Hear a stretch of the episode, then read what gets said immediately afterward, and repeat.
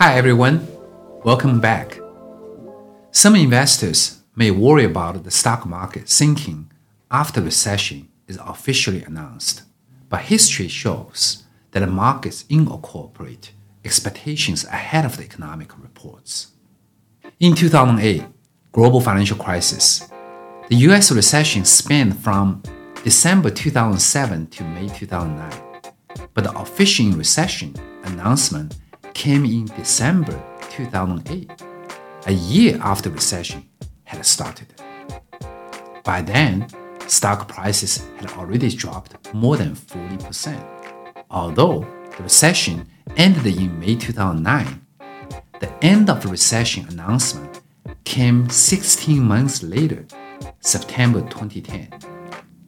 US stocks had started rebounding before the recession was over and climbing through the official announcement. The market is constantly processing new information, pricing in expectations for a companies and economy. Investors who look beyond after the fact headlines and stick to a plan are better positioned for long-term success. Good morning, everyone. This is Rob McDougall from Zhang Financial with your weekly economic update. Today is Monday, January 23rd. So, last week, as this week, plenty of economic data that's out, a lot of impactful data points. Last week, we'll start off with that. Uh, last week, we had some inflation numbers, uh, retail sales, and some housing metrics.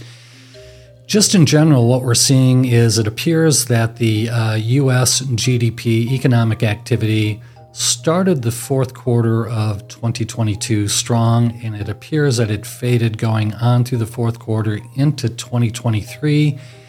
Largely, I would have to assume a product of the Fed funds increase, rate increases that were put through last year. So, in terms of inflation, we're definitely seeing an aggressive move down, a steady move down. That's great. Last Wednesday, we had the uh, December PPI, Producer Price Index, month over month. That came in much better than expected, a negative 0.5%. The expectation was a negative 0.1. Uh, the core PPI came out same day, Wednesday. Uh, it was exactly as expected, which was a positive 0.1.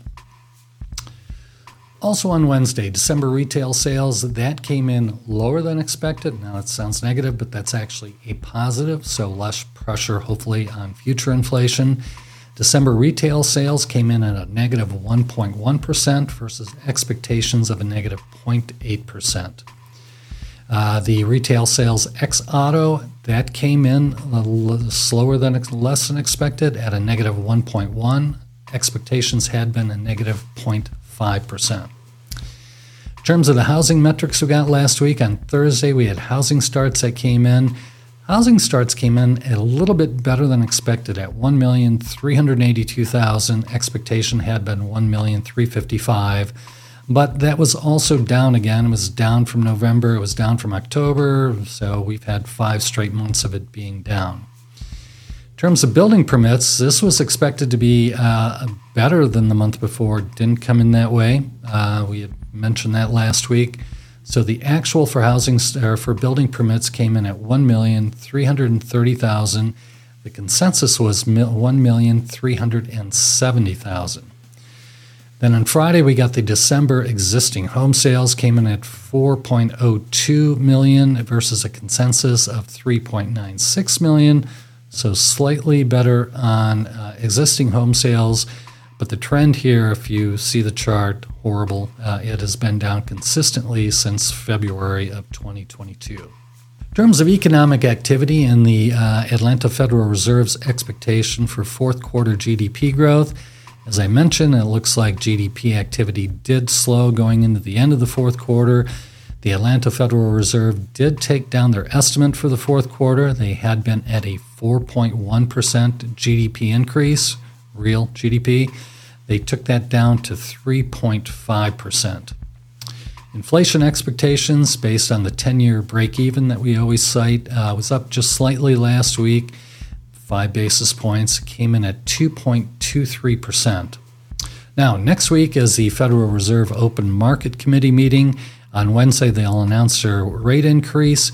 Uh, the probability of a 25 basis point increase, almost a near certainty, to 99.8%, so 0.2% of no change. So almost a complete certainty of a 25 basis point hike next week. Now, expectations for the rest of the year actually, there's a better than even odds built into the Fed Fund future pricing right now that we will actually, that rate increase that we'll see next week, uh, that will be reversed by the end of the year. So 54% chance that Fed Fund uh, rate at the end of this year will be where it's at right now which is a targeted zone of 425 basis points to 450 basis points. Last thing uh, I want to talk about is earnings, S&P earnings. Uh, very critical for the stock market this year to see S&P earnings hold up. Now we expect fourth quarter earnings were down. Uh, so far, we've only had 11% of the S&P report earnings a little disappointing to date so far. Small data point, uh, mostly financials, but it is a little disappointing. Um, so out of that 11% of the S&P 500 uh, that is reported, 67% have beat estimates. That's below the five-year average of 77% and the 10-year average of 73%. So the expectation now, based on those 11% of the S&P companies that have reported earnings, that the full quarter S&P earnings will be down 4.6%. Just last week that estimate was 3.2%. So, consensus estimates are falling for fourth quarter earnings and as it stands right now, again, the fourth quarter earnings expectation is a negative 4.6%. So, uh, the returns last week, the index returns based on the economic data that we just discussed, not a lot of movement. Uh, the S&P 500 was down slightly, down 65 basis points. Uh, the international markets were actually flat, so international equities outperformed slightly. Uh, within the U.S. equity markets, uh, growth beat value. That's been the case so far this year. Growth was a positive 0.7%. Value was down almost 2% for the week. And that uh, for the year, growth is up 6.5%, value up, but up 2.1%. Fixed income, not much change. Uh, the two year yield uh, was down two basis points. The 10 year yield was down three basis points. So the U.S. aggregate bond index up slightly last week, 0.15% positive. This week, the big, uh, the big economic data that's coming out, GDP, as I referenced earlier. So GDP expectations, uh, I told you what the Atlanta Fed expected, point, uh, positive 3.5. The consensus expectation is a positive 2.6. So that'll be released on Thursday. Also on Thursday, we're going to get December new home sales. Uh, the expectation is 614,000. That'll be down from November's 640,000. Friday, uh, a couple of big data points. Personal income, that is expected to be up 0.2%. Uh, that was up a positive 0.4% in the um, in November, so that would be a decrease. Also, personal spending expected to be weaker, expected to come in at negative 0.1. In November, that was a positive 0.1. Also, on the inflation side, these are very important metrics. The December personal consumption expenditure and PCE core. Uh, these are the inflation measures that the Federal Reserve uses uh, more than CPI in policymaking.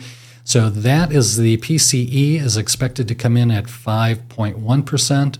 That's a consensus. Uh, in November, that came in at positive 0.5 or 5.5 percent. PCE core is also expected to be down only slightly, expected to come in at a positive positive 4.6 percent year over year versus 4.7 percent in November. So that is a wrap for the economic news for this week. Uh, thank you very much for attending. We'll look forward to seeing you next week. Thank you. Thank you.